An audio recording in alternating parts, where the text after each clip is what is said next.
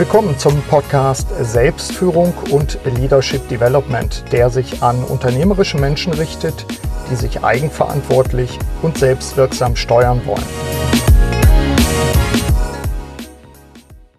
Der Jahresanfang ist doch ein guter Zeitpunkt, allein und in der Führungsgruppe über Führung und Zusammenarbeit nachzudenken. Also was gilt bei uns? Erlauben oder ermöglichen? Sind wir so etwas wie eine lernende Organisation? Kennen die Mitarbeiterinnen und Mitarbeiter ihren jeweiligen Beitrag zu unserem Unternehmen? Und damit willkommen zu einer neuen Solo-Episode des Podcasts Selbstführung und Leadership Development. Mein Name ist Burkhard Benzmann und ich begleite unternehmerische Menschen im In- und Ausland, vor allem in Veränderungssituationen. Ich habe vor ein paar Monaten einen Vortrag für die Stadtwerke Bad Kreuznach gehalten und das Thema wirksame Zusammenarbeit und Führung in fünf Thesen dargestellt. Ich bin dem dortigen Geschäftsführer dankbar, dass ich die Inhalte auch im Rahmen dieser Solo-Episode einmal aufbereiten kann. Also danke, lieber Christoph Naht. Steigen wir in das Thema ein. Wenn wir über wirksame Führung und Zusammenarbeit sprechen, dann ist es sicherlich zunächst mal wichtig, unser Verständnis von Führung zu klären. Ich selbst nutze gerne die Definition von Lutz von Rosenstiel. Führung ist die bewusste und zielbezogene Einflussnahme auf Menschen. Führung ist die bewusste und zielbezogene Einflussnahme auf Menschen. Zusätzlich sollten wir uns in Erinnerung rufen, dass Führung wesentlich über Kommunikation einerseits und über Strukturen und Prozesse andererseits erfolgt. Doch jetzt zu meinen aktuellen fünf Thesen. These Nummer eins: Strategie. Klarheit bei den Zielen ermöglicht es uns, eindeutige Prioritäten zu setzen. Wenn wir das auf der Ebene des Unternehmens betrachten, dann bedeutet das, das gesamte Unternehmen ist klar ausgerichtet. Sämtliche Mitarbeiterinnen und Mitarbeiter können sich an nachvollziehbaren Zielen orientieren. Sie wissen, wo es lang geht und sie wissen auch, wie sie selbst daran anknüpfen können und ihren Beitrag liefern können. Die Mitarbeiter kennen also die Herausforderungen und sie kennen ihren Beitrag zum Unternehmen. Auf der Ebene der Führungsperson bedeutet das unter anderem, ich kenne meine Hauptaufgaben und ich kenne meinen spezifischen Beitrag zum Unternehmenserfolg. Und in dem Kontext auch, ich wähle also entsprechend meine Priorität, worauf kommt es heute an, jeden Tag bewusst. Sie kennen ja von mir den Tipp, jeden Morgen sich hinzusetzen und am besten in Papier aufzuschreiben, was ist heute das Wichtigste. These Nummer zwei. Prinzipien und Regeln.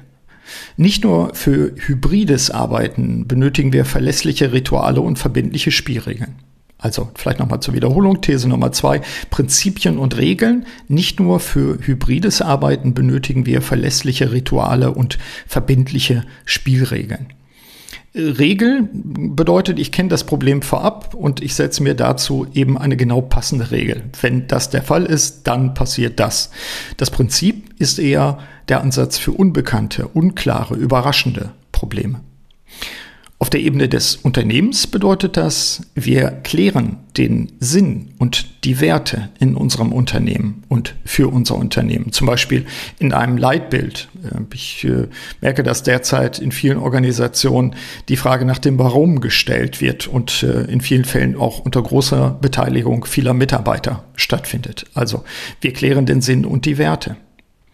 Und wir vereinbaren Standards zum Beispiel Standards für wirksame Besprechungen oder für Planungsklausuren oder wir schaffen Deep Work Möglichkeiten, also ungestörtes Arbeiten. Was sind die Regeln dafür bei uns?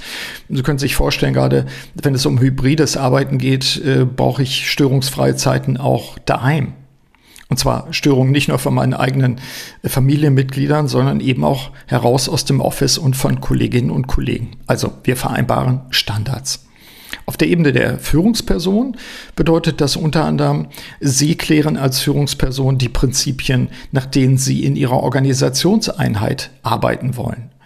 Sie kennen Sinn und Werte natürlich, Stichwort Leitbild, aber die Frage ist ja, was bedeutet das für Ihre Organisationseinheit? Und wir wissen, die Subkulturen können natürlich sehr verschieden sein, je nachdem, in welchem Bereich Sie jetzt als Führungskraft tätig sind.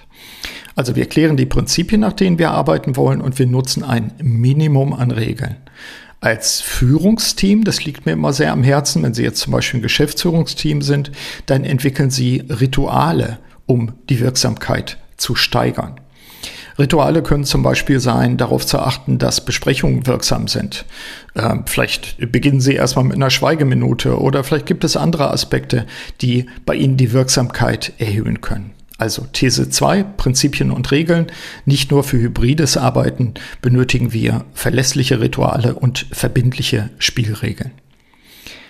These Nummer 3, Können. Wir müssen unsere Methoden und Instrumente beherrschen für Kommunikation, Planung und Steuerung. Also nochmal Wiederholung, These Nummer drei, können, wir müssen unsere Methoden und Instrumente beherrschen für Kommunikation, Planung und Steuerung ist für mich immer wieder überraschend, äh, wenn es mal wieder ein Update gab auf meinem Smartphone, dass ich äh, alles wieder neu einstellen muss und stillstellen muss, um nicht gestört und genervt zu werden von meinem elften Finger, der ja fast wie angewachsen wirkt. Ähm, und ich verstehe jede Führungskraft, die Probleme hat, äh, diese Instrumente nach jedem Update oder nach jeder Einführung einer neuen Software auch wieder zu lernen. Auf der Ebene des Unternehmens bedeutet das, die Anforderungen an die jeweilige Stelle sind klar, auf der Basis zum Beispiel eines Kompetenzmodells. Das heißt, der jeweilige Mensch kennt seine Aufgaben und wird in seiner Rollenfindung unterstützt und bekommt die Methoden und Instrumente an die Hand gegeben für Kommunikation, Planung und Steuerung, die er oder sie braucht. Und auf der Ebene des Unternehmens bedeutet das eben auch, dass das Unternehmen sich als eine lernende Organisation versteht mit allen Konsequenzen, also auch auf einer Metaebene darüber zu reflektieren, wie wollen wir uns weiterentwickeln, wo sind wir heute schon, wo wollen wir hin, diese Aspekte. Auf der Ebene der Führungsperson heißt das für Sie, wenn Sie führen, ich checke meine Engpässe und ich wähle geeignete Maßnahmen, um mich aktiv weiter zu qualifizieren. Bedeutet auch eben die Dinge anzupacken und nicht nur Ihren Mitarbeitern, Ihrer Sekretär, Sekretärin zu überlassen, sondern es selber auch zu beherrschen, die wichtigsten Tools. Das gilt für Sie in Bezug auf Ihre Mitarbeiterinnen und Mitarbeiter in Ihrer Organisationseinheit. Äh, bedeutet das auch, dass Sie ihnen Bedingungen bieten, damit sich die Mitarbeiterinnen und Mitarbeiter aktiv auch weiterentwickeln können. Eben zum Beispiel Alltagsinstrumente beherrschen, äh, Prozesse, Abläufe checken, Methoden, Instrumente überprüfen auf Tauglichkeit, insbesondere was die Felder Kommunikation, Planung und Steuerung betrifft. These Nummer vier. Ermöglichen statt erlauben. Wir fördern Eigenverantwortung mit Vertrauen, Regeln und Strukturen. Ich wiederhole die These auch nochmal. Ermöglichen statt erlauben. Wir fördern Eigenverantwortung mit Vertrauen, Regeln und Strukturen. Auf der Ebene des Unternehmens bedeutet das, dass die oben genannten Punkte, also Eigenverantwortung mit Vertrauen, Regeln und Strukturen, eben schon Teil der Unternehmenskultur sind oder werden das Unternehmen selbst bietet Raum für Experimente und zum Beispiel andere Arbeitsformen. Ich muss mir nicht alles äh, freigeben lassen, wäre das Prinzip, sondern es gibt dafür ein paar Grundregeln, die mir helfen, entsprechend auch vorzugehen. Das Wichtigste wird geregelt, aber es wird nicht alles geregelt, damit eben Freiräume bleiben, in denen Eigenverantwortung sich entwickeln kann und zum Tragen kommt. Auf der Ebene der Führungsperson kann das bedeuten, dass sie natürlich ganz aktiv in ihrer eigenen Organisationseinheit Selbstorganisation fördern und das vielleicht auch einmal thematisieren in einem eigenen Workshop wäre mein Tipp an der Stelle. das bedeutet eben auch, dass sie mit Kommunikation und Strukturen führen.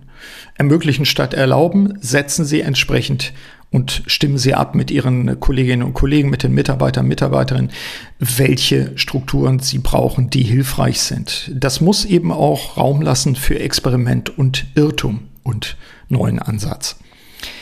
These Nummer 5 und abschließende These, Kontrolle. Wir setzen und messen Indikatoren für erfolgreiches Arbeiten. These Nummer 5 nochmal, Kontrolle. Wir setzen und messen Indikatoren für erfolgreiches Arbeiten. Auf der Ebene des Unternehmens kann das bedeuten, dass das Unternehmen Messverfahren nutzt, die allerdings, Achtung, das ist jetzt eine dicke Unterstreichung, einfach sind, die beherrschbar sind, die nachvollziehbar sind, die einen Nutzen bieten. Das Unternehmen nutzt einfache Messverfahren und Verfahren des Reportings und der Analyse dienen der Selbststeuerung. Also Ziel ist es nach wie vor, Räume zu schaffen. Kontrolle brauche ich dann nur noch an den Punkten, wo es zum Beispiel aus juristischen oder anderen Gründen notwendig ist. Qualitätsmanagement, was auch immer, Ihnen fällt schon etwas ein. Aber der Fokus liegt auf Selbststeuerung und der Schaffung von Bedingungen, von Strukturen, von Prozessen, die das ermöglichen und Kontrolle halt insofern, dass ich sage, wir haben Indikatoren dafür auf der gesamten Unternehmensebene.